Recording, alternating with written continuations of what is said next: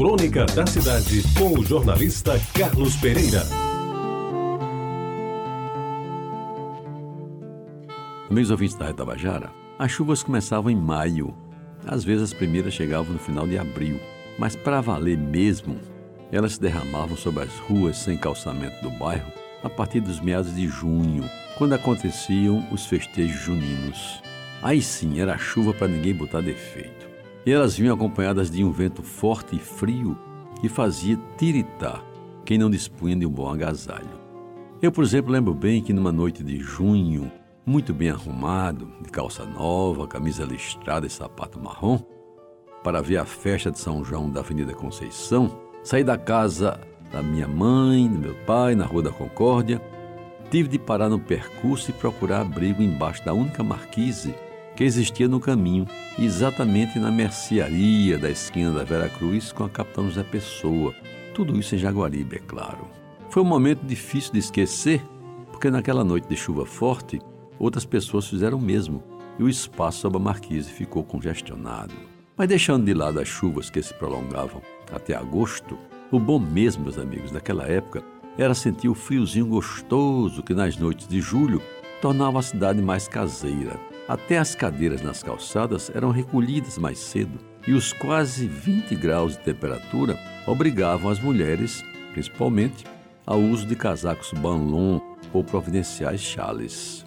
Eu, que nem de longe sabia o que era um bom vinho, um fondue de queijo ou um cobertor de orelha, me punha a apreciar o barulho da chuva batendo no telhado, sem forro e sem goteiras, que quando engrossava fazia a água cair aos borbotões pela biqueira da casa, as poças que se formavam na vasta gama e o perigo que representava a encharcada bola de meia, de cujo impacto os craques nem sempre conseguiam se defender.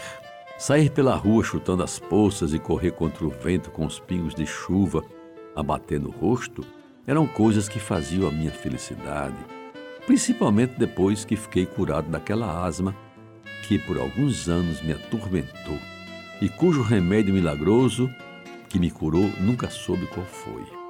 E como se diz hoje, curti aquele friozinho gostoso que fazia de noite, era delicioso e se igualava ao prazer de ficar mais tempo na cama ou na rede, pois as férias escolares daquele tempo tinham data certa para acontecer.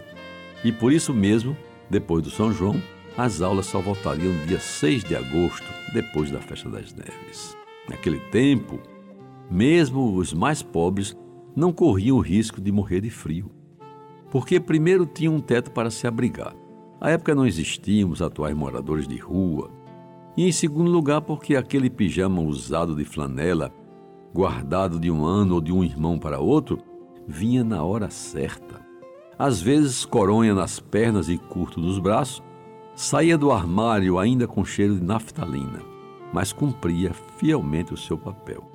Isto sem falar na indefectível colcha de meia lã de cor marrom com listras pretas amarelas que as lojas paulistas e os armazéns Guarani expunham nas suas calçadas e que o povo comprava por pouco mais de R$2.000. Por ser tão curta, aquela colcha fazia jus ao famoso ditado: é como um cobertor de pobre, quando cobre a cabeça, descobre os pés. Você ouviu Crônica da Cidade, com o jornalista Carlos Pereira.